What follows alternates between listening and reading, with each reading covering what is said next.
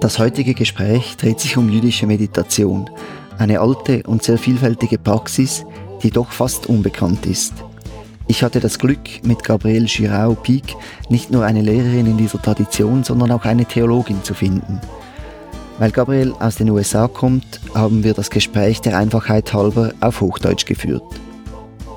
Wir sprachen darüber, wie sie Atheistin wurde, Mathematik studierte und dann zu zweifeln begann und so zur Meditation kam. Sie erzählt, wie diese so ganz anders war, als was sie bisher von ihrer Religion kannte.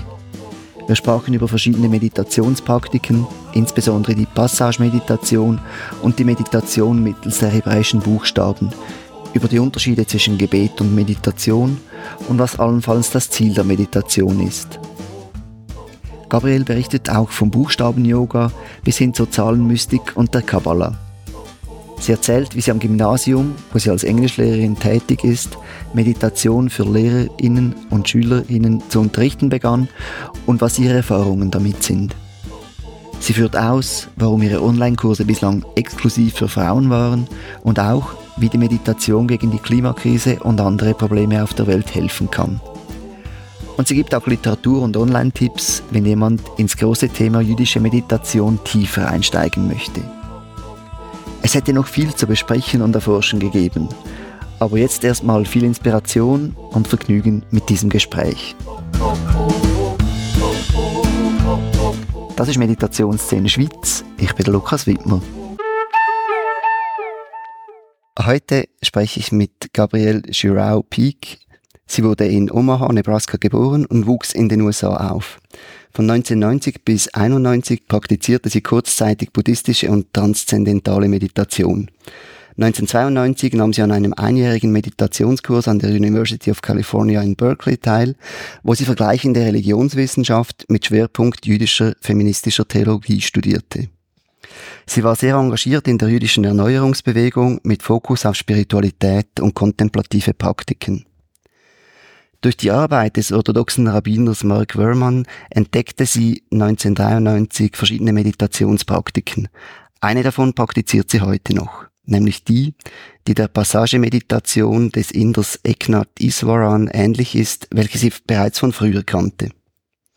1993 bis 95, während ihres Studiums an der Hebräischen Universität Jerusalem, begann sie diese Form der jüdischen Meditation zu unterrichten. Auch das tut sie heute noch. Seit 2019 unterrichtet sie auch Lehrerinnen und Schülerinnen am Gymnasium in Basel, wo sie als Englischlehrerin tätig ist. Während der Pandemie verlegte sie ihr Angebot auf Online-Kurse und konnte selber weitere meditative und spirituelle Praktiken erlernen. Heute unterrichtet sie Meditation online und persönlich in interreligiösen und jüdischen Kontexten, einschließlich in ihrer Synagoge der israelitischen Gemeinde in Basel. Gabriel, ich freue mich auf das Gespräch mit dir. Danke, dass ich zu dir kommen darf. Danke, dass du hier bist. Ich freue mich auch. Ja, die jüdische Meditation, ich muss zugeben, dass ich darüber noch fast nichts gehört oder gelesen habe. Über jüdische Mystik, ja, aber jüdische Meditation, keine Ahnung. Warum ist das so? Ja, es ist ziemlich so an der Seite. Es ist nicht ein Mainstream in Judentum obwohl es eine sehr lange Tradition ist, seit mehr tausende Jahren, so könnte man sagen. Und ähm, ich weiß nicht genau warum. Ich weiß nicht, ob das, weil in Judentum so viel auf die intellektuelle Ebene ist und etwas mehr kontemplativ an der Seite geht. Ähm, ist schon eine Frage, dass ich mir selber gefragt habe. Aber das ändert sich sehr viel heute oder seit den 60er Jahren. Ähm, war vor kurzem, ich denke vor zwei, zwei Monaten, ein Online-Seminar äh, für jüdische Meditation und 700 Leute sind gekommen. So, ja, so es, es findet so eine Nische in das jüdische Leben. Leute so schauen es, aber ein bisschen mit Vorsicht. So. Und auch, ich meine, viele Juden, wenn sie wollten etwas mehr meditative oder kontemplative, sind zu Buddhismus gegangen. Mhm. Und die, darum dieser Ausdruck ein Jubu. Ich ja, weiß, so Jack Cornfield, Sharon Salzberg, ja, genau. äh, Joseph Goldstein. Ja, genau. All diese bekannten, sehr bekannten amerikanischen Lehrer, ja, die sind ja zum Buddhismus gegangen. Ja, und darum auch war ein Teil dieser Bewegung in San Francisco in den 60er Jahren, wo sie das so schade fand, weil alle diese Sachen gibt im Judentum auch. Mhm. Und dass so viele Juden dann weg von Judentum gegangen sind und die wollten das schon zeigen. Ähm, aber schwierig, so. Du hast ja aber auch einen Umweg gemacht. Im Vorgespräch hast du mir gesagt, mit 13 seist du überzeugende Atheistin geworden. genau. Und dann, ähm, wenn ich jetzt an deine Biografie zurückdenke, dann hast du dann doch mit buddhistischer und transzendentaler Meditation begonnen. Jetzt, ich meine, man kann auch atheistisch meditieren, klar, aber wie wurdest du Atheistin und was brachte dich dann wieder zur Meditation zurück? Okay, äh, erst, was braucht mir zu Atheistin zu sein? War das die Frage? Ja. Zuerst, oh. Also war das eine Gegenbewegung, eine Rebellion gegen das ja. Elternhaus oder fandest du einfach so, ist nicht mehr nötig und plötzlich kam dieser Wunsch dann wieder zurück? Mhm.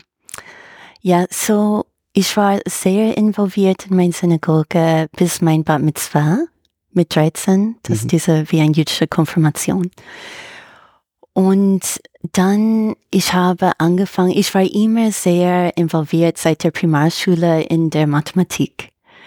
Ähm, auch an Wettbewerbe und so. Und, ähm, und mit 13 noch stärker und ich denke, es war auch teilweise ein sehr pubertierend, so gegen besonders meine Mutter. Mein Vater war mehr so ähm, komplex in seiner Praxis und ähm, ich habe, ich war dann in einer Gruppe mit vier Jungs, wo wir viel an diese Mathe-Wettbewerbe gegangen sind. Und sie haben mir ein bisschen zu dieser kommunistische, atheistische Welt gebracht. Und ich habe das angenommen. so. Und ja, aber, und ich habe eigentlich in Berkeley angefangen in der Mathematik. Ich war auch an der, ähm, der Mathe-Mannschaft da. Und aber als ich in die höhere Mathematik kam, hatte ich wirklich eine Krise. Auf verschiedene Gründe. Ähm, teilweise, das war wegen die Trauma in meiner Familie. Mein Vater war Kind in KZ und mehr Dutzend äh, Familienmitglieder sind ermordet worden in der Shoah. Ähm, und es war teilweise, dass wenn ich in diese höhere Mathematik gekommen bin, ich habe plötzlich gesehen, dass es auch ein menschliches Konstrukt ist. Früher, es hat mir irgendwie einen Boden gegeben. Ich dachte, okay, Mathematik, Wissenschaft, auch alle diese Mythen der ähm, früheren, ähm, wie heißt das, Enlightenment. Ähm, die Aufklärung. Aufklärung. Ich habe das, das war wie meine Glaube. Und dann plötzlich, ich habe gesehen, oh mein Gott, das, es ist, es ist nicht universell, diese mathematische Sprache oder Gedanken ist extrem beeinflusst von Kultur und so. Und ich hatte wirklich eine Krise mit diesen zwei Sachen an der Uni, die zusammengekommen sind. Und wie es üblich war in Berkeley, bin ich weg von der Uni. drop out, drop in. So. Und, ähm, aber ich könnte in Berkeley bleiben für dann und wirklich war ich dann auf eine spirituelle Suche. Aber so dieser mathematische, wissenschaftliche Teil von mir hatte schon sehr so Bedenken. Und dann einmal, ich habe gesehen in dieser gratis Studentenzeitung ein, ein Inserat für ein, ein, um, ein Shabbat mit ein Frau Rabbiner, was ich bis dann nie gehört habe. Und ich dachte, okay, hm, interessant. Und aber ich hatte ein bisschen diese innere ähm, Kampf zwischen Interesse und Suche und die mathematische Seite, die sagt, oh, das ist so blöd und bla. Und aber ich bin gegangen. Und das war ein Teil dieser Erneuerungsbewegung. Und das war schon, nachdem du transzendentale und buddhistische Meditation mal so kurz angeschaut hattest und das war es dann nicht ganz. Ah, ja, genau, genau. So, ich habe das zuerst probiert und dann ich bin genau auf diese Shabbat gegangen. Und in, es war total anders als von meiner Kindheit. Ich meine, wir haben alle in einem Kreis gesessen. Es war sehr hippie-mäßig mit so Trommel und so. Und, und, und durch diese Frau Rabiner, ich hatte schon so eine dieser Unitive Experiences. So dieses so. verbindend eins werden. Genau. Ja. Und dann ich habe angefangen mit ihr zu lernen. Sie war auch Kabbalistin.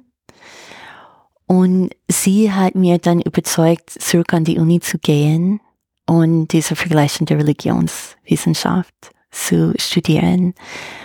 Und ähm, ja, und sie hat mir wirklich bekannt gegeben, äh, so ich könnte durch sie diese ganze Erneuerungsbewegung in die Bay Area, in San Francisco und Berkeley kennenlernen. Und da ich habe dann angefangen und es hat mir sehr geholfen. Und seitdem ich wirklich bin auf diese Suche, ähm, aber ich konnte wie wiedergewinnen so ein bestimmter Glauben, so, die für mich sehr heilend war auf verschiedene Ebenen.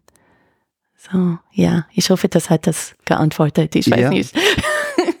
was, was, ich auch spannend fand, du hast dann offenbar ähm, bei einem orthodoxen Rabbi hast du weitere ähm, Techniken oder Praktiken kennengelernt und ich habe mich gefragt, wie geht denn feministische Theologie mit einem orthodoxen Rabbi zusammen? Sind das nicht total unterschiedliche Welten? So, ich habe nicht persönlich mit ihm studiert. Es war sein Werk. Er okay. hat so ein ganz tolles Buch über hunderte von jüdischen meditative Praktiken. Und er hat schon in diesem Buch probiert, ein bisschen die feministische Bewegung entgegenzukommen. So ein bisschen. Und ich meine, heutzutage bin ich immer noch in einer orthodoxen Synagoge. Diese israelitische Gemeinde Basel ist orthodox geführt ähm, was manchmal für mich sehr schwierig ist. Ähm, und darum, ich bin auch, ich bin Teil einer Online-Gemeinde, die egalitärisch ist. Ähm, aber ich schätze auch sehr viel in die orthodoxe Gemeinde, in diese, die Tiefe, die kommt. Und auch jetzt, dass sie sind mir gegenüber offen, mhm. dass sie erlauben und unterstützen mich mit diese meditative Praktiken und Kursen und so weiter. Aber es ist nicht immer leicht. Aber irgendwie hier in dieser jüdischen Quartier hier in Basel, ich bin schon, ähm, ist so klein, dass wir, ist es wie wir brauchen einander. Mhm. Auch wenn, so auch wenn ich theologisch eine andere Meinung habe, wie unsere Rabbiner, ähm, Herr Dr. Rabiner Baumol im Moment. Wir können sehr gut sprechen miteinander mhm. und das schätze ich sehr. So. Was heißt denn orthodox ähm, in diesem Zusammenhang? In dieser Gemeinde? Ja, oder, oder im Judentum. Also was, was, was zeichnet orthodox aus im, im Vergleich zu dieser Erneuerungsbewegung, die du genannt hast? So. Also ich wusste zum Beispiel gar nicht, dass es ähm, Rabbinerinnen gibt, dass Frauen Rabbi sein können. Ich das wusste ich gar nicht. Äh, hatte ich irgendwie nicht auf dem, auf dem Schirm, ja. Ja.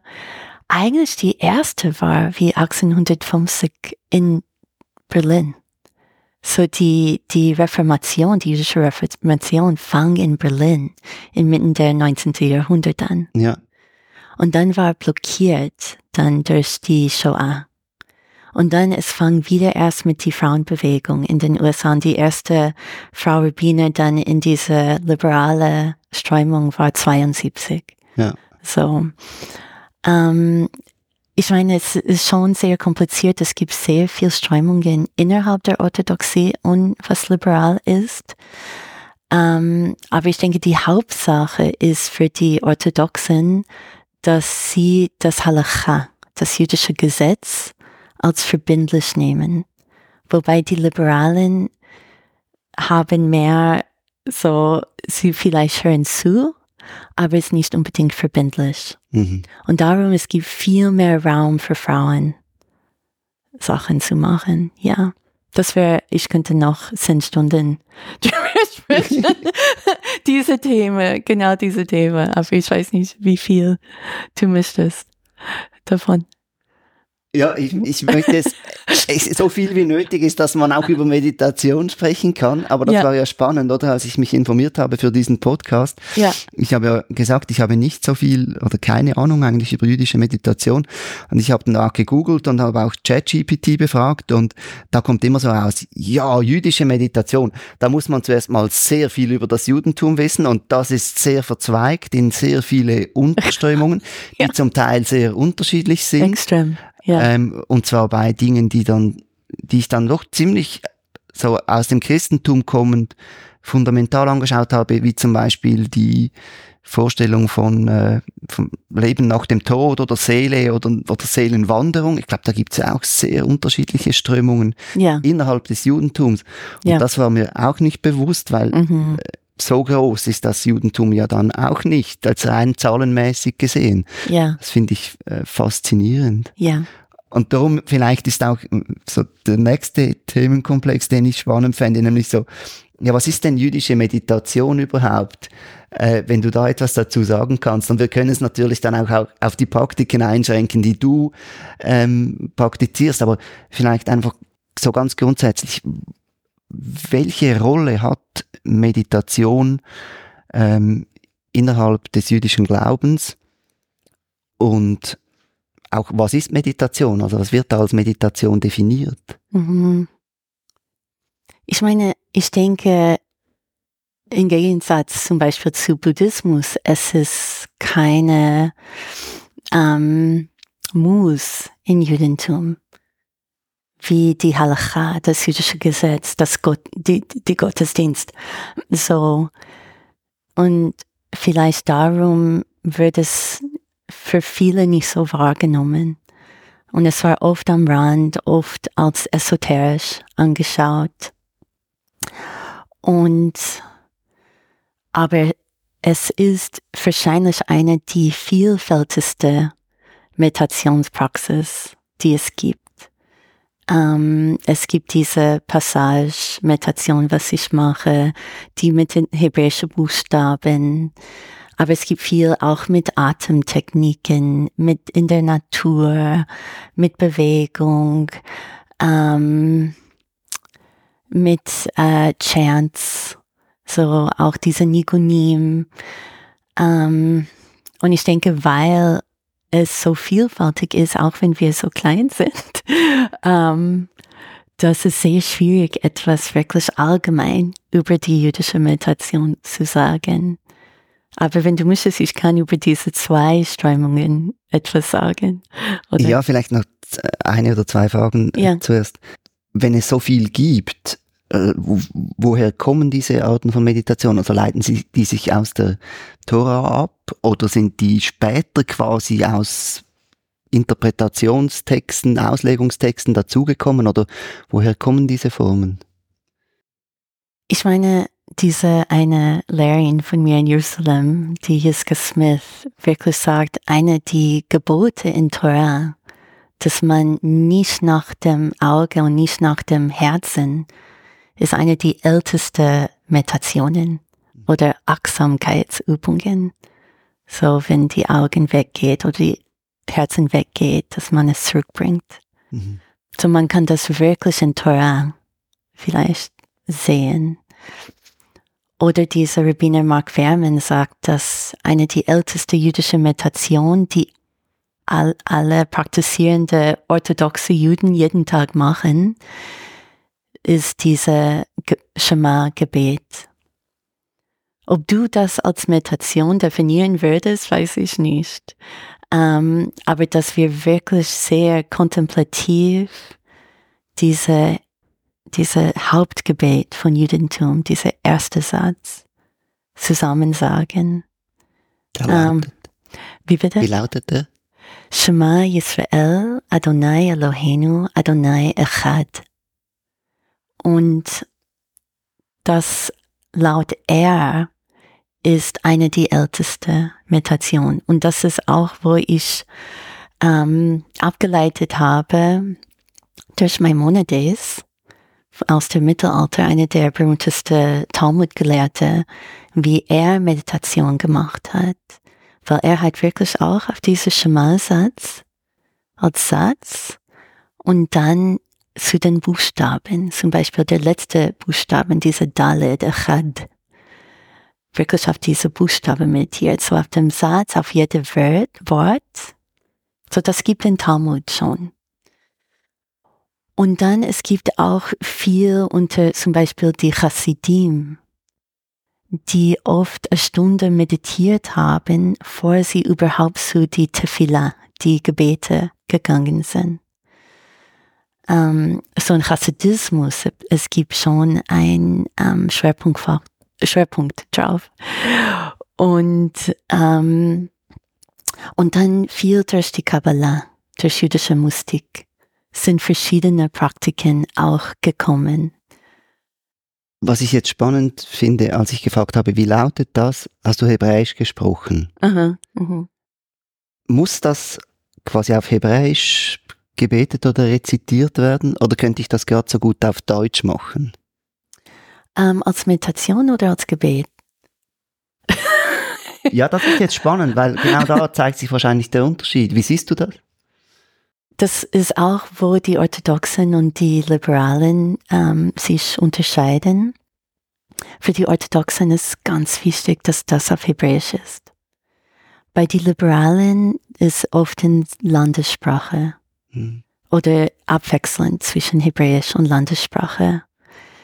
Ähm, wie ich das in meiner Praxis mache, ähm, wenn ich ein jüdisches Gebet nutze, dann ich mag das schon auf Hebräisch. Aber du verstehst Hebräisch. Ich also verstehe Für dich Hebräisch. erschließt sich dann der Wort hin, es ist nicht einfach nur ein Klang, sondern es ist wirklich, du verstehst, oder? Ich verstehe. Ja. Aber ich muss auch sagen, ich oft ändere es, weil Hebräisch ist eine binäre Sprache, weiblich-männlich.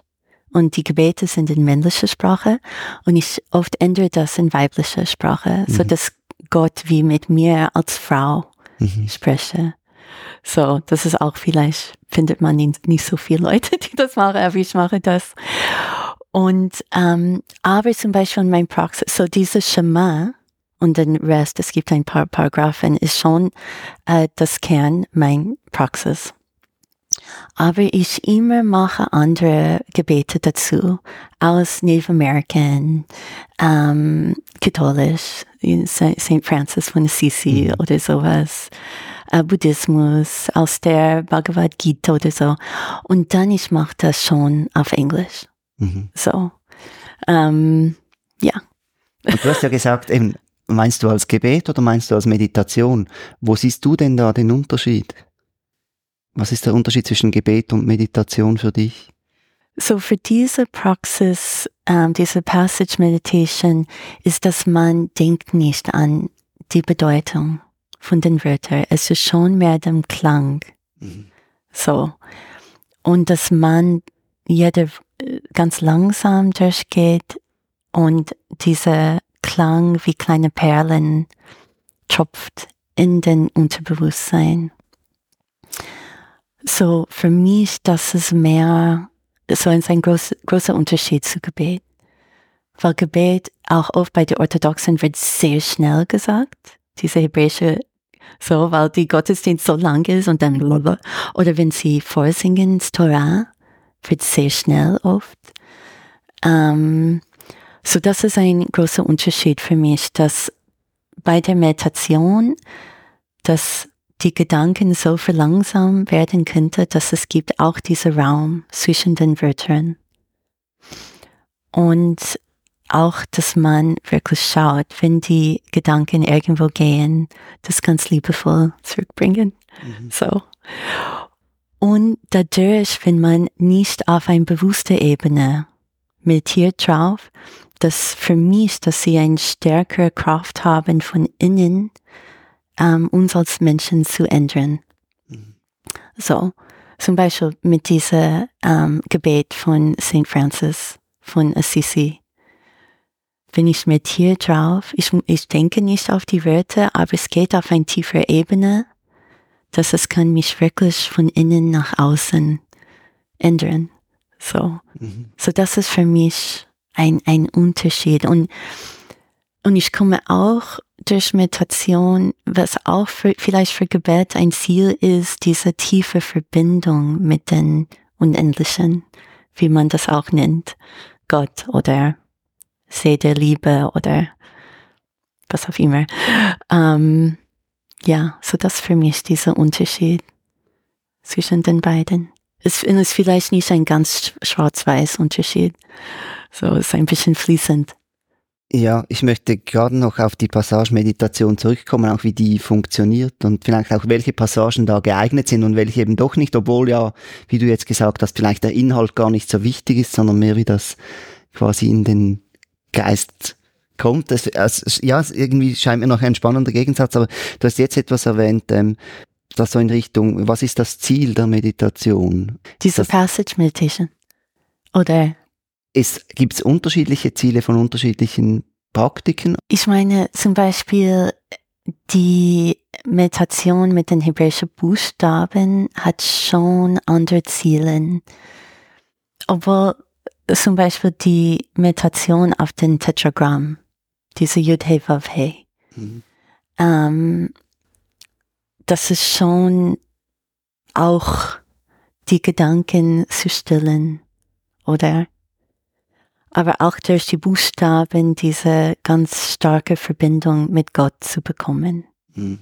In, in Judentum diese, diese Namen Gottes so wichtig, die unausgesprochen sein wird, oder? Die denken Christentum anders wird. Es wird als Yahweh oder so ausgesprochen. Ja. Diese Yud-He-Vav-He. Ja. Und, aber die Meditation mit den hebräischen Buchstaben zum Beispiel, das ist mehr wie göttliche Energie zu kanalisieren mhm. und in diese Welt zu bringen. Aber auch mit das göttliche Energie zu verbinden. Mhm. Und für mich ist das schon anders als diese pa Passage Meditation. Also lass uns mal bei der Passage Meditation bleiben und vielleicht mal sagen, wie, wie funktioniert die? Die. So, es sollte schon, weil, wie gesagt, diese Wörter gehen auf eine sehr tiefe Ebene der Bewusstsein. Die Gebete, die man wählt, sollten schon etwas, die man will, weil sehr stark ändert man. Ähm, so es ist ich denke, wichtig, äh, wohin man gehen will. Wie will man spirituell wachsen? Als Mensch wachsen? Wie will ähm, die eigene Herz wachsen lassen? Ähm, aber zum Beispiel an der Schule mit Schülern, ähm, die vielleicht nicht gläubig sind. Aber ich habe viele, die auch gläubig sind. So zum Beispiel ich meditiere mit Schülern eines Muslime, eines griechisch-orthodox, eines katholisch oder sowas. Und jeder hat von seiner eigenen Tradition ein Gebet. Zum Beispiel der Muslim finde ich sehr wichtig, wenn er auf Arabisch meditiert. So. Und, aber es gibt auch die, die aus ein nicht äh, religiöse Zuhause kommen und manchmal sie nehmen ein, ein Gedicht, die inspirierend ist für sie.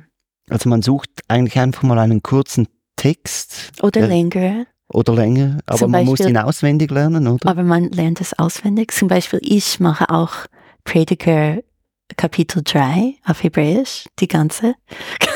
Wie lange? Ich weiß nicht, wie lange das ist. Jetzt hast du mich erwischt. Oh, ich meine, ich weiß auch nicht, wie lange es Aber ist. Aber lang in dem Aber Fall. wenn ich mit Tier drauf, es braucht schon eine halbe Stunde, so, dass ich durch kann. Und das ist vielleicht 30 Verse oder 25 Verse, sowas. Ähm, aber für die Schüler, die können auch zum Beispiel Bon Jovi, Living on a Prayer oder sowas, wenn das inspiriert sie und sie haben einen Zugang dazu. Mhm.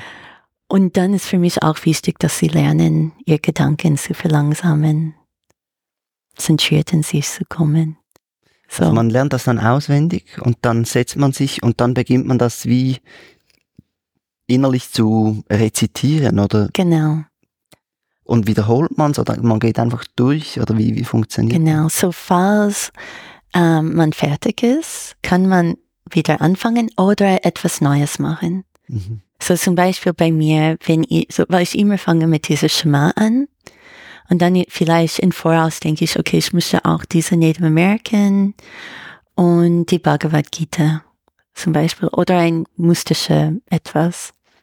So ich habe diese Reihe und ich gehe durch. Und jedes Mal, dass die Gedanken abgelenkt wird, man bringt es zurück auf den gleichen Wort oder das nächste Wort. Ich meine, laut Agnes Eschren soll man wieder zu Anfang gehen. Und für Anfänger, ich, ich, ma, ich mache das nicht, wenn ich unterrichte, weil die würden einfach aufhören. So, ich sage vielleicht nur zu Anfangssatz oder ein oder zwei Wörter zurück und dann wieder anfangen, weil das passiert ja der mhm. halbe Sekunde oder sowas. Und es ist so wichtig, dass sie lernen, auch liebevoll miteinander mit das umzugehen, wie in jeder Meditationart. Du kennst das. Mhm. So, ja. So, das ist wie es, so, ja, so man fängt an, man lernt es auswendig. Man kann auch manchmal einen kleinen Spickzettel haben, so, bis man das wirklich auswendig kennt. Und ähm, man geht langsam durch. Und es ist ein bisschen wie ein Kupplung an ein Auto, sagt der Agnes Escheren, für den Tempo. Und dann kommt immer größere Abstände zwischen die Wörter, wo man wirklich diese Nix erfährt. Und dann kommt etwas rein. Vielleicht man muss diese Kupplung sehen, wie langsam kann ich gehen, ohne dass zu viel reinkommt. Aber wenn es zu schnell ist, erlebt man nicht diese Raum zwischen die Wörter. Und es ist wirklich diese Schulung des Geistes, das was so wichtig ist. Und dadurch schult man diese mischigene Geist, das wir haben, oder? und das immer mehr fokussieren wie ein, wie ein Laser. Mhm. Und dann hat man diese, dieser Fokus. Mhm. Und wenn man diesen Fokus hat? Komplett. Sagen wir mal während der Meditation, nicht, nicht äh, außerhalb, aber. Ja, ist toll. Also lässt man dann zum Beispiel den Text einfach sein und, und ist nur noch in diesem Zwischenraum, den du vorhin genannt hast? Oder was macht man dann? Hm. Ich meine, für mich selber komme ich an, wie ernannt diese See der Liebe. Und dann ist wirklich einfach diese, diese Herzpräsenz. Mhm. Aber ich bin noch selber noch nicht so weit, dass es so lange dauert, ohne etwas so. Ich kann für mich noch nicht sagen, wie viel man das macht. Und in, ich denke vielleicht, was auch ein Unterschied zum Beispiel zum Buddhismus ist, in Judentum ist nicht wirklich ein Ziel, in so einen Zustand zu kommen, auf mhm. längere Zeit. In Judentum ist sehr wichtig, hier zurückzukommen, um wirklich die Gebote auszuüben und, und Tikkun Olam, diese Heilung der Welt, in dieser Ebene zu praktizieren. So es wird nicht sehr viel Wert auf, ich kenne mich nicht mehr die Ausdrücke in Buddhismus, aber Nirvana oder sowas zu kommen, das ist nicht wirklich ein Ziel von jüdischer Meditation. Mhm. Im Buddhismus gibt es auch ähm, und auch in, in Christentum gibt es zum Teil so Rückzugszeiten, wo man wirklich eben ins Retreat geht und da lange praktiziert. Gibt es so etwas im, im Judentum auch mit der Meditation? Ich meine, es gibt jüdische Meditationszentren, die das anbieten für so eine Woche oder so, aber auch nicht mit der Absicht, das wirklich als Praxis. Ähm, ich denke, das ist schon ein, ein großer Unterschied. Also was heißt, sie bieten es an, aber nicht als Praxis? Da macht man da noch viele andere Dinge nebenher oder was meinst du damit? Äh, das, ähm, was ich meine, ist vielleicht, man geht für eine Woche und schon praktiziert diese eine Art der jüdischen Meditation, aber es ist nicht gemeint, dass man etwas das länger macht. Man, es ist wirklich mit Absicht, dass man bringt, was man da gelernt hat oder erlebt hat, wieder in die Welt. Mhm. Diese Tikkun Olam mhm. zu machen. Gut, also gibt es beim Buddhismus ja also auch sehr unterschiedliche ähm, Ansätze. Im Sehen zum Beispiel geht es ja auch sehr darum, nachher in der Welt präsent zu sein. Ja, ja. Und sich nicht irgendwo in die Höhle zurückzuziehen und nur da zu bleiben. Also ich glaube, da gibt es auch sehr verschiedene Richtungen. Das kann gut sein. Ja, ich kenne Ja. mich nicht so genau aus, aber ja, diese in die Höhle zu gehen oder in ein Kloster zu gehen, das gibt im Judentum nicht. Ja. So. Mhm. Wir haben jetzt über die Passage-Meditation gesprochen. Das andere ist eben die Nutzung der Buchstaben, der hebräischen Buchstaben. Mhm. Wie funktioniert das? So, es ist die Idee, dass ähm, in, in jüdischer Mystik, dass, die Buchsta dass Gott die Buchstaben benutzt hat, die Welt zu kreieren. Und zum Beispiel das erste Buchstabe von der Torah ist ein Bet, das ist der zweite Buchstabe, Breshit, am Anfang. Was, der erste Buchstabe ist der zweite. Buchst die erste Buchstabe von der Torah, weil die Torah so am Anfang, Ja. in, in Genesis 1, oder Ja. am Anfang. In Hebräisch ist Breshit. Ah, Diese- ja, okay. So die erste Buchstabe der Torah ist diese Bet. Und aber diese Idee, dass ähm, die Buchstaben, dass jeder Moment Gott benutzt die Buchstaben, die Welt in Kreation zu bleiben. Und jeder Buchstabe hat eine andere Form, eine andere Bedeutung. So zum Beispiel diese Bet am Anfang der Torah, die Form, es hat so eine Öffnung nach links und es ist wie die ganze Rest der Torah ist rausgekommen aus dieser Bett. Und man kann sehen, die Torah ist aus vielleicht ungefähr 600.000 Buchstaben. Und es ist die Idee, dass die Torah äh, durch die Aleph, die erste Buchstabe, so Aleph Bet, ähm, gekommen und diese 6000 waren ohne, ähm, ohne, wie sagt man, äh, Punctuation. Ohne Interpunktion, ohne Interp- Satzzeichen, ja. ohne Satz und waren und ähm, war wirklich als einfach dieser Strom der Kreation. So man dann kann verschiedene Absätze machen und Bedeutung machen. Auch die Idee, dass was ganz wichtig ist mit den Buchstaben, weil sie sind schwarz. Ich weiß nicht, ob du ein Torah gesehen hast, wie das auf ein Pergament geschrieben wird. Diese schwarze Buchstaben auf dieser ein bisschen weiße Hintergrund. Und man sagt, das ist wie ein schwarzer Feuer auf ein weißes Feuer. Mhm. Und diese weiße Feuer hinten dran ist auch so wichtig wie die Buchstaben selber. Und es gibt diesen Raum für Kreativität, zu verstehen die Bedeutung.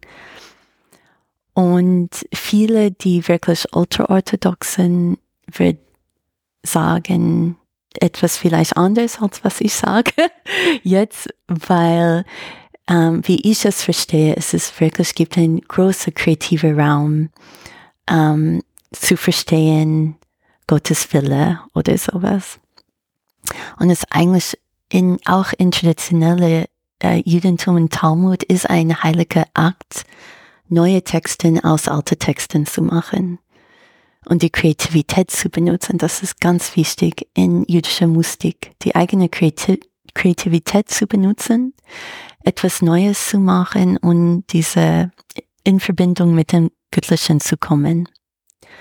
So zum Beispiel die Aleph, das ist schon, kommt von, auf Hebräisch heißt Ein Sof, ohne Ende. Das ist das erste Mal, dass aus dem Unendlichen etwas singulär kommt. Dieser erste Buchstabe Aleph. Und, ähm, und die, die Form der Aleph kann schon in drei andere Buchstaben gemacht. Ein Vav und zwei Yud. Und was ganz wichtig ist, jeder Buchstabe hat einen Zahlenwert. Und wenn man diese Zahlenwert zusammenrechnet, hat das gleiche Wert wie diese Yud He Vav He, das Tetragramm. Und man sieht diese sehr nahe Verbindung zwischen Aleph und dieser Anfangsgöttliche. Und dann aus der Aleph kommt dieser Bet, dieser Anfang. von der Torah, das hat dieser Wert von zwei, ist auch bedeutet ein Haus von. Es hat viel so mit Nährung zu tun. Also es bringt diese Nährung für die restlichen Buchstaben. Und dann kommt ein Gimmel danach, ist so wie empfängt diese Bett, diese göttliche Energie von dem Bett. Und man kann wirklich diese Fülle der göttlichen Energie spüren. Aber zum Beispiel, wenn ich unterrichte Gimmel, ist für mich ganz wichtig, es gibt, ist wie ein, ein bisschen wie ein Stiefel der Form. Und für mich ist wichtig, dass man diese Absatz benutzt, wirklich geerdet zu bleiben, wenn man fängt an, diese göttliche Energie zu strömen durch sich, dass das auch geerdet wird. Und das geht weiter durch jede Buchstabe, so, so ja. Ja, wenn du das unterrichtest, also wie funktioniert das? Man befasst sich zuerst mal intellektuell mit einem Buchstaben oder wo ist dann der Start? Genau, so dass wir wirklich, ähm, wo ich unterrichte, intellektuell äh, mit einem Text über die Buchstabe, die verschiedene Bedeutungen es hat, die be verschiedene Bedeutungen von einer Form. Zum Beispiel, denn Aleph ist auch wie ein Stier, hat so auch ein, ein Bedeutung. Äh, eigentlich der Aleph auf, ich denke, Althebräisch bedeutet Rind. Mhm. So man sieht diese Bedeutung. Ähm, dann auch die Zahlenwert ist extrem wichtig in jüdischer Mystik, diese Gematria. Ich weiß nicht, ob du das kennst. Diese Bilder, wo es dann so nicht die ganz Bil viele kleine Zahlen überall sind das nicht die? Ah, vielleicht Teil davon, aber es ist wirklich, dass man nimmt ein Wort oder ein Buchstabe und, und kalkuliert die, das Zahlenwert und dann ein anderer Wort wird das gleiche Wert. Es gibt irgendwie eine Verbindung. Mhm. Es gibt Leute, die denken, das ist ganz blöd. so, man kann das nehmen oder nicht, wie es ist. So, aber ich mache das auch. Und nach wir wirklich so verschiedene Formen und Ideen und Konzepte zu jeder Buchstabe gelernt habe, dann mache ich ein, irgendeine Meditation dazu. Es kann mit dem Form sein, zum Beispiel, dass man entweder mit dem Finger oder im Geist wirklich fängt an, diese Aleph zu zeichnen und schauen, wie diese Unendliche in eine Singularität kommen kann. Ähm, oder mit dem Bett, die offen ist an einer Seite und hat wie ein Wand, dass man kann schon, das ist dann mehr visualisieren visualisieren, dass diese Wand hinter sich ist und diese Nährung, die durch die Bett kommt, kommt durch sich selber. Man wird sehr genährt mhm. durch diese göttliche Energie und kann das weitergeben dann auf, auf dem Gimmel. So, das sind ein paar Beispiele. Und leitest du das dann an? Oder ist das quasi eine Instruktion und dann sitzen alle selber da und machen das? Ähm, ich, äh, unterschiedlich. So manchmal ich leite das oder ich nur gebe das als Impuls und dann lasse Zeit für denen, das selber zu machen. Und es ist ganz, ganz wichtig, dass sie zu sich selber zuhören. Dann. Und ja, wie gesagt, es ist besonders in jüdischer Musik sehr wichtig, die eigene Kreativität dazu zu bringen. Du hast gesagt, man stellt sich das vor oder man geht dem quasi auch nach. Welche Rolle hat der Körper in, der, in dieser Meditationstechnik? Also ist das ah, rein Körper. geistig oder spürt man auch körperlich etwas? So man kann das, besonders zum Beispiel mit den Yudhevavhe.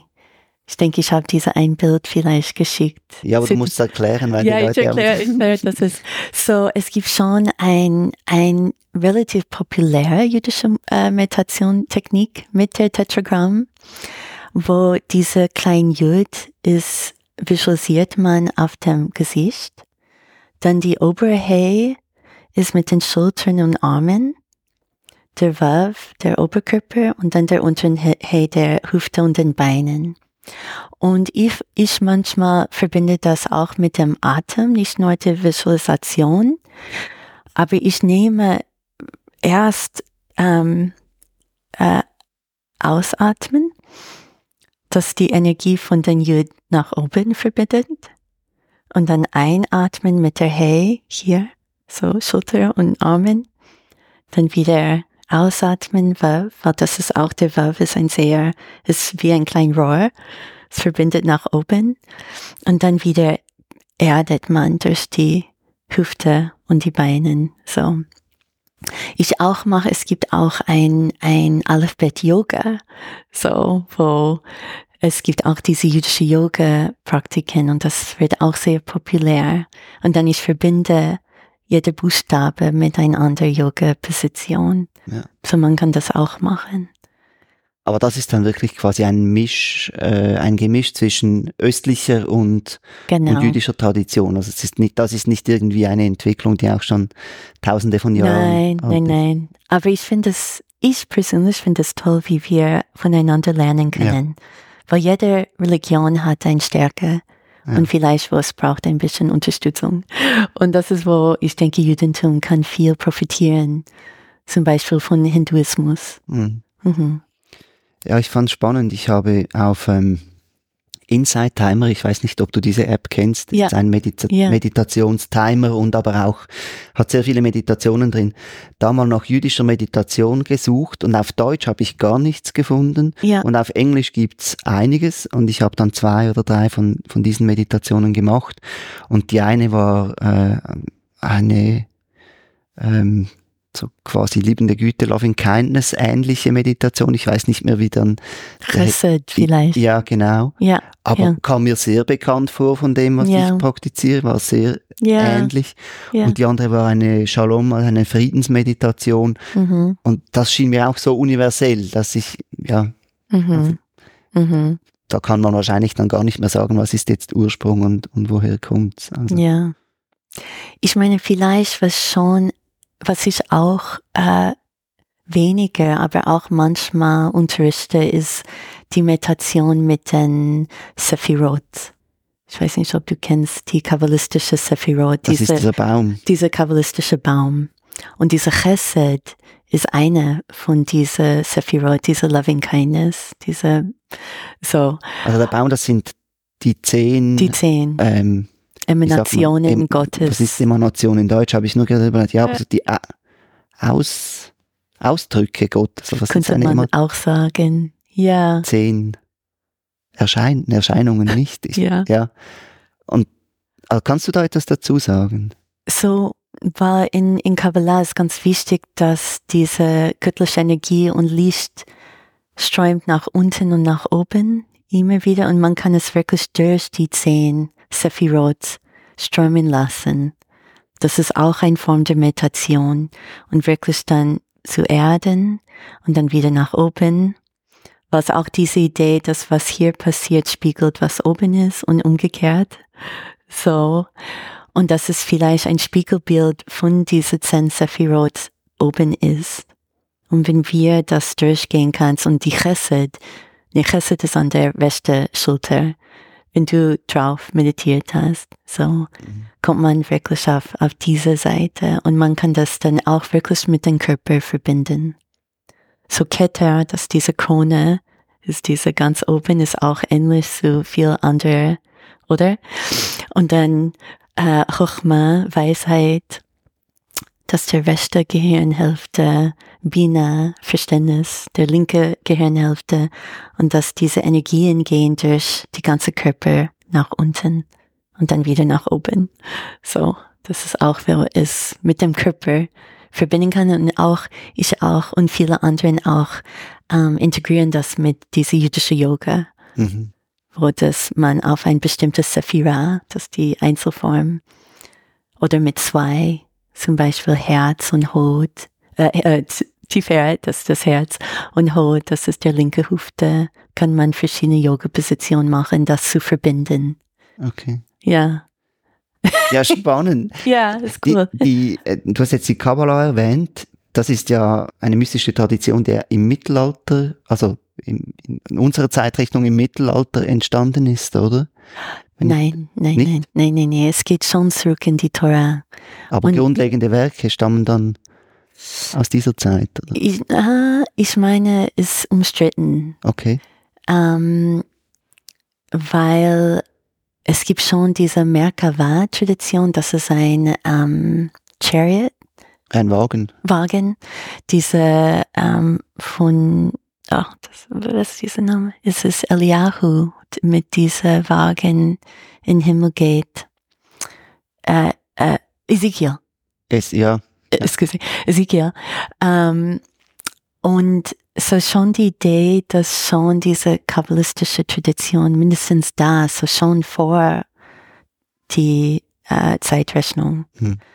ähm, angefangen hat. Und es ist nicht ganz klar, diese grundlegenden Werke, wann sie genau geschrieben wurde, weil die in dem Mittelalter, sie haben sie schon gesagt, sie sind von vor tausend Jahren geschrieben. Mhm. Ob das wahr war, ist eine andere Frage. Oder so, ob es mehr einfach für die Legitimation quasi. Genau. Ja. Man weiß nicht genau. Es gibt kein akademische wirklich etwas, die genau sagt, wie, wann. Und dann für Kabbalisten, die schon wirklich glauben, dass das zum Beispiel, dass die Sefer Yetzirah mit Abraham angefangen hat. So, dieses Buch der Kreation. Und wie steht denn, wie steht denn die Kabbalah jetzt im, im, im gesamten Judentum? Also ist das wieder eine spezielle Strömung oder ist das so etwas, da kann eigentlich, können alle sagen, ja, ja, ich praktiziere auch noch Kabbalah oder ist das dann quasi so, aber wenn du das machst, dann bist du aber hier nicht oder, also heißt du, ist wirklich so ein Zweig? Ein Gleis nein, nein, quasi und nein, nein. das andere Gleis geht in die andere Richtung oder ist es eng verwoben und man hat etwas mehr oder etwas weniger davon äh, in seiner Praxis und in seinem Glauben. Ja, ich, ich denke, im Judentum der Mystik ist und die Kabbalah ist sehr wichtig, dass das noch verbunden ist mit die Halacha, mit das jüdische Gesetz, mit den Geboten. Mhm. So, so es wird nicht wirklich als eine andere Strömung, wo man nur das praktiziert. Und vielleicht darum von ChatGPT ist gekommen, dass man muss wirklich viel über das Judentum wissen, wirklich das Meditation oder der Mystik zu praktizieren, weil wirklich Kabbalah zu machen, braucht man das Gesamtheit. Das Judentum ist nicht ein Zweig, die mhm. separat praktiziert werden wird. So. Weil es ist ja noch spannend, es gab so ich weiß gar nicht, wie es heute ist, aber so in den 90er Jahren, Ende 90er Jahre, Madonna zum Beispiel, war ja. doch irgendwie, plötzlich war Kabbalah da sehr ähm, populär und wurde praktiziert und dann glaube ich aber zum Teil auch sehr falsch interpretiert. Ich habe ähm, irgendeinen Text gefunden, wo auch davor gewarnt wurde, wenn man sich mit Kabbalah beschäftigt, dass dann, dass es sehr viel Literatur gibt, die eben irreführend oder nicht wirklich ähm, auf der Tradition beruhend ist. Ja, genau. Und auch, wie du sagtest, im Mittelalter war schon eine Abzweigung, weil es war irgendwie zwischen christlicher und jüdischer Mystiker Austausch und dann kam ein christlicher Zweig der Kabbalah und das ist schon ganz anders als die jüdische. Mhm. Und dann ich kenne mich eigentlich nicht so aus mit diesen Medane-Sachen, aber ich habe gehört etwas davon und ich glaube, dass es nicht unbedingt verbunden mit wirklich jüdische praktizierende Kabbalah. Ich bin nicht sicher, ich kenne mich mhm. nicht aus, aber ich habe auch sowas gehört, dass es irgendwie nochmals etwas so mehr so aus der quasi Esoterik ja genau äh, Ecke. ja und dass sie diese rote Fade trage oder so. ich, es, es tut mir leid, ich kenne mich nicht mehr ja, aus. Nein, wegen es zeigt ja nur, es gibt dann Dinge, die quasi den gleichen Namen tragen, aber ja. eigentlich etwas ganz anderes sind. Ich meine, es kann sein, dass Medana benutzt dieser kabbalistische Baum auch oder vielleicht benutzt sehr viel ähnliche. Ich, ich weiß nicht, wie sie das hm. praktizieren. Ja. Ich habe nur auch gelesen, dass etwas wird nicht ganz in Anführungszeichen koscher sozusagen, ja. wie sie das machen. Ja. Das bringt mich vielleicht von diesen ja, wie ich sehe, wirklich nicht ganz einfachen Praktiken zum Teil, vielleicht mehr so auf deine Erfahrungen zum Unterrichten. Du hast vorhin schon erwähnt, du machst das in, in deiner Schule, wo du als Englischlehrerin tätig bist am Gymnasium. Ja. Wie reagieren die SchülerInnen oder auch die Lehrerinnen, wenn du das unterrichtest? Also wie führst du das ein zum Beispiel? Meditation ist ja populär. Ja. Ähm, heute Achtsamkeit, es gibt x Apps und so. Ja. Wie, wo, wo machst du das und also in welchem Kontext und wie ist die Reaktion? So, ähm, ich bin auf meinen Rektor gegangen und gefragt, ob ich könnte für Lehrer zuerst einen Meditationskurs anbieten, weil ja, man merkt, wie die Lehrer sehr gestresst sind. Es ist eine sehr stressvolle Arbeit. Ähm, ich denke, es war ein Rechercher, das innerhalb einer Stunde gibt wie 80 Ablenkungen für eine Lehrer oder Lehrerin oder sowas, jede Stunde mindestens. Und er war sehr positiv drauf. Und so bei einer Lehrkonferenz, ich habe ähm, es eingeführt, gesagt, was ich machen wollte. Und für die, die interessiert sind, könnte mitmachen. Der Rektor hat mir auch ein paar Stunden bezahlt dafür. Und wir haben dann eine Stunde gefunden wo, in ein Klassenzimmer. Und ich habe aber diese Passage-Meditation gemacht und verschiedene Passagen gebracht aus verschiedenen Traditionen, aus der Islam, Buddhismus, so, aber auch für humanistische Atheisten oder so. Und ja, und dass wir dann mehrmals so haben probiert, wirklich einmal der Woche zu treffen, zu meditieren. Und das hat dann entwickelt, wirklich so, so eine Kerngruppe und was war schön, wir, mein Gymnasium ist gegenüber der Münster, ist der Gymnasium am Münsterplatz. Und der Münster hat diese kleine Katharina-Kapelle. Und so, wir sind auch manchmal dorthin gegangen. Viele Juden würden vielleicht das nicht machen in eine christliche Umgebung, aber für mich ist das kein Problem. Und ähm, das war wirklich sehr, sehr schön. Und für mich, was ist ganz wichtig, ist immer zu reflektieren nach der Meditation. Nicht, dass jedes Mal jeder kann etwas sagen, aber ich immer probiere mit jeder Person eine Reflexion zu machen. Wie war es? Was haben die Gedanken gemacht? Ähm, und auch von beides Kabbalah und Ignis Eschren, wo sie zusammenkommen, ist sehr wichtig, die die mystische Literatur zu lesen. So, ich habe immer probiert, vielleicht zehn Minuten am Ende, dass wir eine Lektur zum, äh, zusammenlesen. Und dann bei den Schülerinnen. Darf ich noch zu oh. den Lehrerinnen fragen? Ja. Also das heißt, es sind einfach die gekommen, die Interesse hatten, nehme ich an. Genau. Gab es auch kritische Stimmen, die gesagt haben, ja, das ist oh, irgendwie... Ja. Oh ja, als ich bei der Lehrkonferenz das vorgestellt habe, war ein paar hinten, die gelacht haben oder ein paar zu mir danach gekommen sind und haben gesagt, hey, das gehört nicht an der Schule. Was, was sind die Ängste, die sie haben oder die Bedenken? Ich denke, die, die gesagt haben, das gehört nicht an die Schule, war einerseits, die findet das wirklich eine persönliche Praxis, die nicht, dazu nicht gehört. Und zweites, dass etwas so religiös wäre, ähm, nicht an der Schule sein soll. Mhm. So, und dass sie fand es so wie esoterisch oder etwas. Mhm. Ähm, aber wie gesagt, mein Rektor war, Rektor war wirklich hinter mir.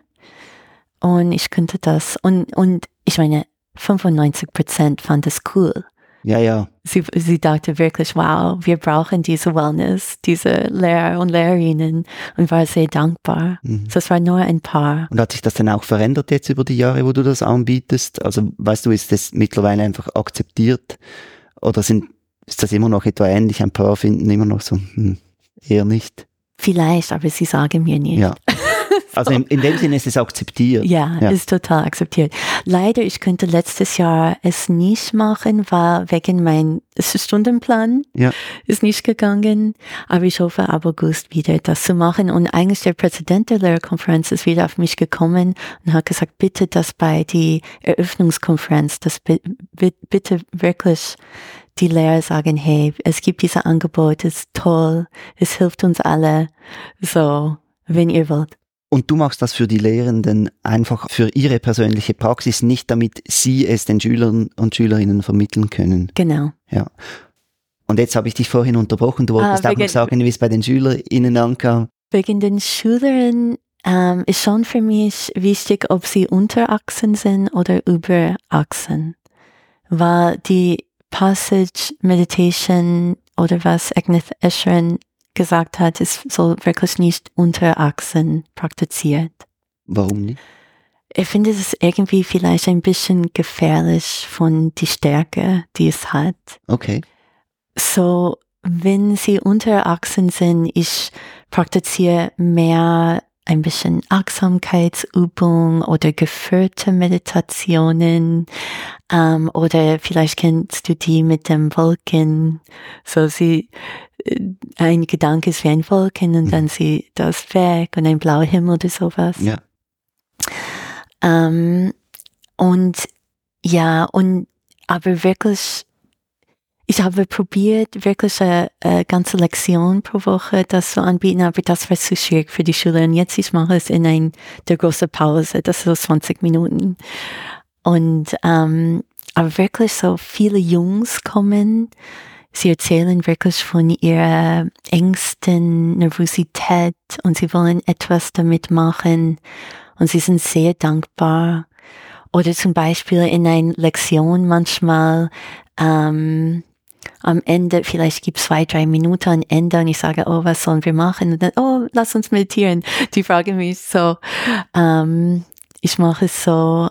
Und das in die letzten Jahren, wir haben eine Vervierfachung von äh, Gymnasiasten, die ähm, wirklich Zusammenbrüche haben, sehr viele schwierige ähm, psychische Probleme haben, ähm, wirklich ein fehlender Sinn des Lebens.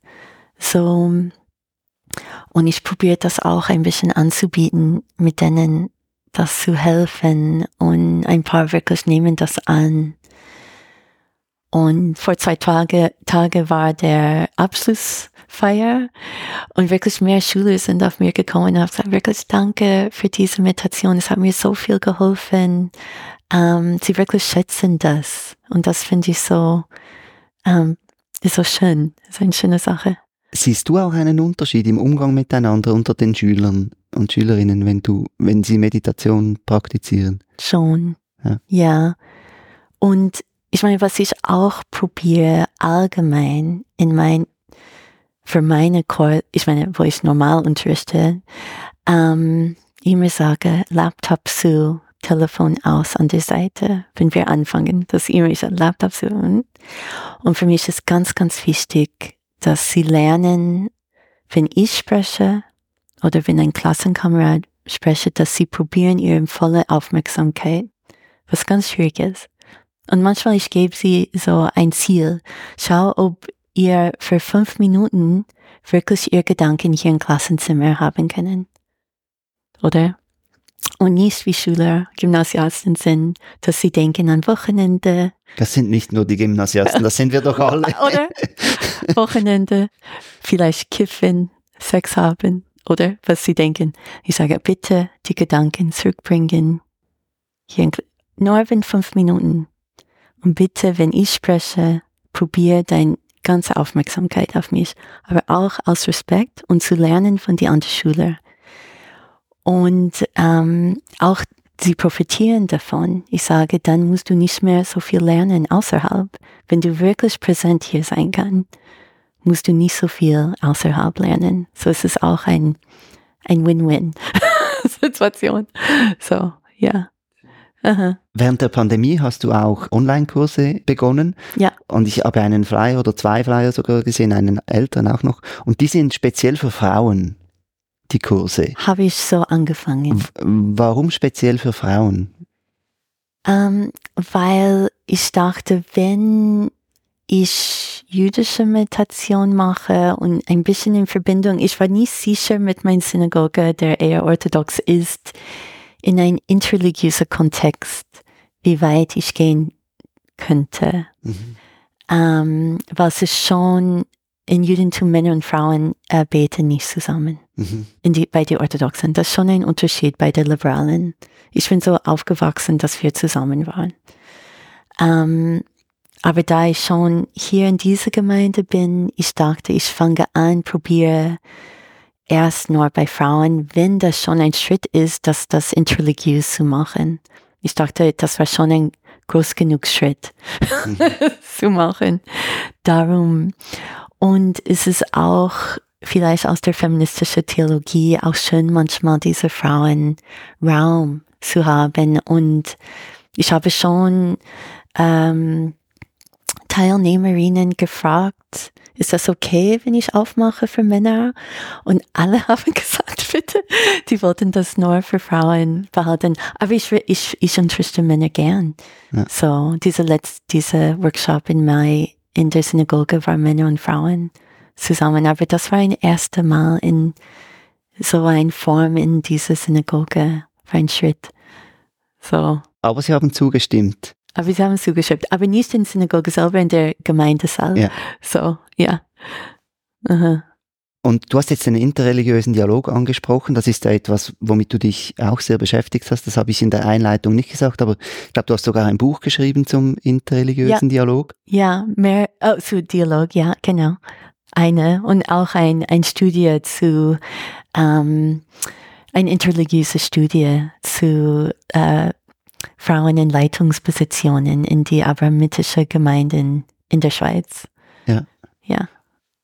Und Aber in diesem, diese Dialog. In, in, diesem, in diesem Kurs, den du angeboten hast, hat es funktioniert? Also kommen da Frauen aus verschiedenen Religionen oder ist es dann doch tendenziell aus deiner Gemeinde? Nee, nee, das ist wirklich von verschiedenen, aber meisten bis jetzt, ich habe eine Muslime, sie will kommen, aber sie näht in der Zeit, sie hat einen Nähkurs und dann kann ich kommen. So ist es bis jetzt, die, die anderen, die kommen, sind Christen. Ja. So, Christinen, ja. Aha.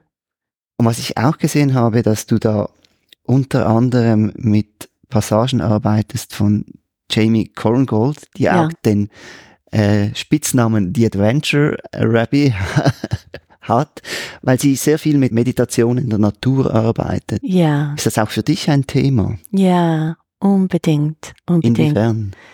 In, auf verschiedene Ebenen. Ähm, eine, wie, wirklich wiederherzustellen, diese Verbindung mit der Natur und ein, für mich ganz, ganz wichtig für die ähm, Umweltkrise. Und wie Korngold ähm, das darstellt auf verschiedene Arten und Weise, wie Meditationspraxis innerhalb der jüdischen Tradition ähm, die Umwelt helfen kann. Kannst du da ein wenig etwas dazu sagen? Ja, zum Beispiel Shabbat oder Sabbat auf Deutsch. Es kommt von das hebräische Wort Lashevet, zu sitzen. so, Shabbat ist eigentlich diese Zeit, wo man nichts tun und man sitzt sozusagen. Ähm, und man lernt, man muss nicht etwa, etwas produzieren. Ähm, und ist super, dies, die, ich liebe dieses Buch von ihr, diese um, ähm, God in the Wilderness, ähm, weil sie wirklich beschreibt, wie ein Sabbat zu haben, ist so gut für die Umwelt, für uns, für unsere Psyche, zu verlangsamen und ein, ein Gegenpol zu dieser Konsumierung Kultur, wo wir müssen immer konsumieren, so. Und was das macht für die Umwelt. Und einen Tag zu haben, wo wir nicht konsumieren, wo wir verlangsamen. Das ist ein Beispiel von was sie macht, was ich so toll finde. So, ja. Also diesen Gegen, diesen Gegenpol setzen zur ja. Konsumgesellschaft. Und das ist schon innerhalb des Judentums oder innerhalb des, der, der, der Bibel mit dieser ähm, Sabbatjahr nach sieben Jahren oder nach 50 Jahren, oder? Ähm, kennst du das? Nein, kenne ich nicht, sag noch ähm, äh, oh, ich habe es auch nicht auswendig. Ich denke, nach sieben Jahren muss man immer wieder ein Feld äh, liegen lassen. Und dann ist rotiert, dass man wirklich mehr in Einklang mit der Natur ist. Und dann nach 50 Jahren, es gibt etwas auch nicht. Auch in der Landwirtschaft, oder? Auch in der Landwirtschaft, ja. So, und das Verstehen der Bibel ist nicht Neues. Und der Bibel ist auch ganz wichtig, zum Beispiel, ich meine, eine Teil ist schwierig, wo, wenn man ein, eine Armee hat und ein, ein Staat ähm, übernimmt, aber schon gibt Anweisungen, wie man mit den Bäumen geht. So, dass man darf nicht Bäume abpacken oder so. So, es war schon viel Gedanken damit und sie bringt das wirklich auf den Punkt in ein, ein sehr, wirklich super. Ich kann das sehr empfehlen, dieses Buch von ihr und, oder auch verschiedene Psalmen, die, die bringen, wie bei stille Wassern zu sitzen und meditieren. Wie man das, und das finde ich dann auch ein super Passage, die man auch in die Natur gehen kann. Aber diese, diese Naturmeditation ist auch ähm, seit Jahrhundert ganz wichtig in das Judentum. Ähm, oder der Baal Shem Tov, der Gründer der Chassidismus, hat das sehr viel gemacht. Oder ähm, ins Wald, in Feld gegangen ähm, und wirklich mit der Natur in Einklang zu kommen. Hm. Das ist die Natur. Wir haben ja sehr viele Herausforderungen. Gibt es noch andere äh, Dinge, wo du denkst, ja, da hilft die Meditation wirklich auch der ganzen Gesellschaft? Ja, ja, unbedingt. Ich meine, für mich persönlich, ähm, ich denke, Meditation ist die Fundament, das man braucht, überhaupt Änderungen in der Gesellschaft zu machen. Weil durch Meditation erlebt man nicht nur als Gedanken, aber wirklich erlebt man ähm, die Verbundenheit von alles. Und ohne das langfristig etwas zu ändern, ich finde es sehr schwierig. So darum für mich ist Meditation die Hauptsache, wirklich, überhaupt diese Tikkun Olam, die, die Heilung der Welt zu machen. Wo man sieht das, man kommt und sieht, oh, ah, okay, das ist, du, ja, du kennst das. Oder diese, dass wenn dieser andere Blick, dass wenn man kommt mit dieser andere Blick, dass wir eigentlich eins sind. Mhm. So, das macht einen Unterschied, wie man handelt in der Welt. Und, und ich liebe, der, der Agnes Eschern hat ein super Metapher. Er sagte, Meditation ist wie ein, ähm, wie heißt dieser Sport mit dieser lange Ding und man. Speerwurf. Nee, man rennt und dann geht. Ah, Stabhochsprung. Wie heißt das? Stabhochsprung. Stabhochsprung. Und das, wenn man einfach steht da und probiert, man kommt nicht über, man muss zurückgehen und dann rennen. Und diese Meditation jeden Tag ist diese Zurückgehen, die uns hilft, über diese Hürde zu kommen. So, ich ja, finde das so eine tolle eine schöne, Metapher. Schöne Metapher. Ja, ja. Du meditierst jetzt persönlich über 30 Jahre. Wenn du mhm. zurückblickst, was glaubst du, wie hat dich die Meditation verändert? Ich meine, klar, man wird älter und man verändert sich sowieso. Zum Teil ist es vielleicht schwierig zum sagen. Aber gibt es Dinge, wo du wirklich sagst, ja, ich glaube, das so hat mich die Meditation verändert? Ich denke, eine große Sache für mich, besonders was ich am Anfang erwähnt habe, wegen der, dieser Trauma in meiner Familie, ähm, weil zum Beispiel ich könnte jeden Tag den, mein ganzes Leben trauern und nicht genug trauern, mhm. dass wir so viel verloren haben. Und die Meditation hat mir wie ein Zugang gegeben zu einer anderen Ebene, wie ich damit umgehen kann, wo ich wirklich auf diese See der Liebe darunter kommen kann und diese Liebe auch in die Welt bringen kann. Und ja, so ich denke, das hat mich sehr geändert, dass ich nicht nur überwältigt bin von dieser Welle von Trauer, sondern dass ich ein innere Ruhe haben kann, diese Verbindung zu dieser tiefe Ebene haben kann und mit, auch mit viel Liebe und Freude jeden Tag kommen kann. Hat sich auch dein Bild von Gott verändert in, durch die Meditation? Oder hast du sowieso keines? Ähm, Deine Vorstellung vielleicht besser als Bild. Ja, ich habe keine so genaue Vorstellung. Es war ein bisschen lustig vielleicht, aber wegen dieser Corona-Pandemie, ich hatte schon einmal so ein, ein, ein bisschen eine mystische Erfahrung, wo ich habe es erlebt, wirklich als dieser Virus. So, weißt du, diese, das, der, Gott ist dieser, dieser Globus und dann wir kommen, diese kleinen Dinge kommen raus und dann gehen wieder rein. so. Das, ja, aber, und das hilft mir da, so, dass ich sehe, wir sind eine Masse irgendwie und wir kommen individuell raus hier und da und dann gehen wieder rein. Ähm, aber ja, für mich ist es eher die, diese, diese Herzgefühl, mhm. so, uh -huh, als wirklich so eine intellektuelle Vorstellung wir haben jetzt über verschiedene ähm, Arten gesprochen und ich hatte immer das Gefühl, super spannend, aber wir sind immer noch sehr an der Oberfläche. Wenn, wenn man oder auch die Zuhörenden mehr wissen möchten, wo findet man weitere Informationen über die jüdische Meditation? Schon schwierig auf Deutsch. Ja. Das ist nicht leicht. Gibt es gute Bücher auf Englisch? Aber es gibt sehr gute Bücher auf Englisch. Dieser eine von, würde ich sehr empfehlen, von um, Rabbiner Mark Werman, The History and Variety of Jewish Meditation. Mhm. Ich denke, das ist wirklich ein guter Anfang. Und danach gibt auch ein Buch uh, Jewish Meditation von R.A. Kaplan. Das ist auch wie ein Standard. Um, war auch in diese Mischungen der 60er Jahren ein Rabbiner Alan äh, Loy oder Lou hat auch über jüdische Meditation geschrieben. Das ist auch gut. Ähm, und dann es gibt verschiedene wirklich jüdische spirituelle Instituten ähm, mit guten Webseiten, wo man etwas finden kann. Zum Beispiel the Institute for Jewish Spirituality. Das ist auch ein guter Anfang. Um, dann Applied Jewish Spirituality, das ist, wo diese eine Jiska Smith auch unterrichtet.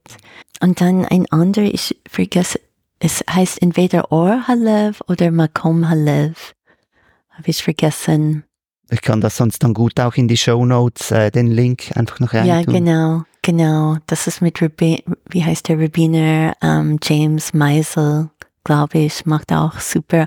Er macht auch Retreats auch in Israel gibt's Retreats. Ich denke auch auf Englisch. Ähm, ja. Und in der Schweiz? Nein, überhaupt nicht. Überhaupt gibt's nicht. wenig oder nichts? Ja, nee, kein. Und Lehrende, Lehrerinnen, Lehrer? So, äh, es gibt noch, ich kenne ihn persönlich nicht, aber ich habe sehr Gutes über ihn gehört. Er heißt Gabriel Strenger. Ich denke, er kommt aus Basel, aber lebt in Jerusalem, aber kommt immer hin und her. Im Lassal-Haus hat er zum Teil Kurse, habe ich gesehen. Ah, ja. okay, ja. Ich habe sehr Gutes von ihm gehört. So, das könnte ein Ort in der Schweiz sein. Ähm, aber außerdem. Natürlich du. Ah, ja, ich. Natürlich auch. ja, bei mir. Du auch. bietest auch immer wieder Kurse an. Einer ja. ist gerade gestartet, wenn dann dieser Podcast rauskommt. Ja. Wie, wie findet man die? Du hast ja keine Website bis jetzt, oder? Das ist mein nächstes Ziel. Eigentlich mein nächstes Ziel ist überhaupt mein LinkedIn Profil zu machen oder richtig zu machen und dann eine Webseite zu machen. Also wenn so. du eine hast, kannst du mir sie gerne schicken, ja, dann kann ich es noch verlinken, aber bis genau. dann einfach, am besten einfach googeln nach deinem Namen und dann findet man, ob gerade oh, ein Kurs läuft, oder? Ja, oder du kannst mir ein E-Mail und dann Kursnoten geben. Sie können mir ein E-Mail schicken. Mache ich und so, dann, dass irgend kein Spam kommt, ja. Ja, genau, genau.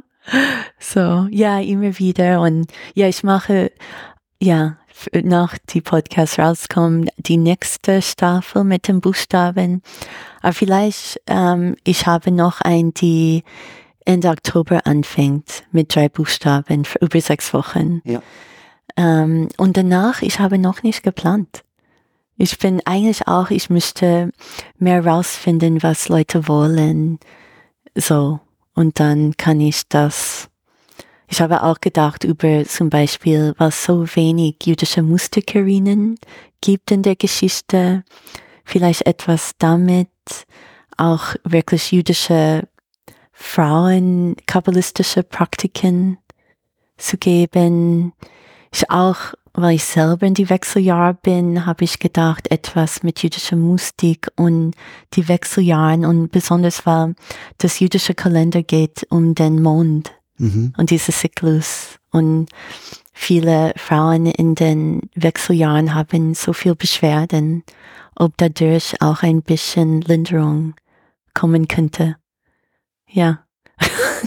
ich sehe, du hast viele Ideen. Ja, aber ich muss sie ausführen. Neben den Arbeit am Gymnasium. Darum, es braucht ein bisschen Zeit immer. War sehr, sehr spannend für mich. Ich danke dir ganz, ganz herzlich, Gabriel, für dieses Gespräch, dass du dir Zeit genommen hast für dieses Gespräch. Ja, sehr gern gemacht. Wirklich danke dir.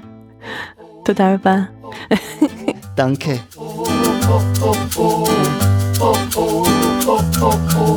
Das war Meditationsszene Schweiz, ein Podcast von mir, Lukas Wittmer.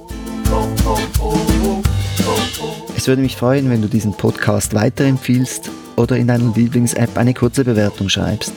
Das hilft, dass er besser aufgefunden wird. Auch freue ich mich über deine Gedanken und Vorschläge für weitere interessante GesprächspartnerInnen. Eine gute Zeit und bis zum nächsten Mal.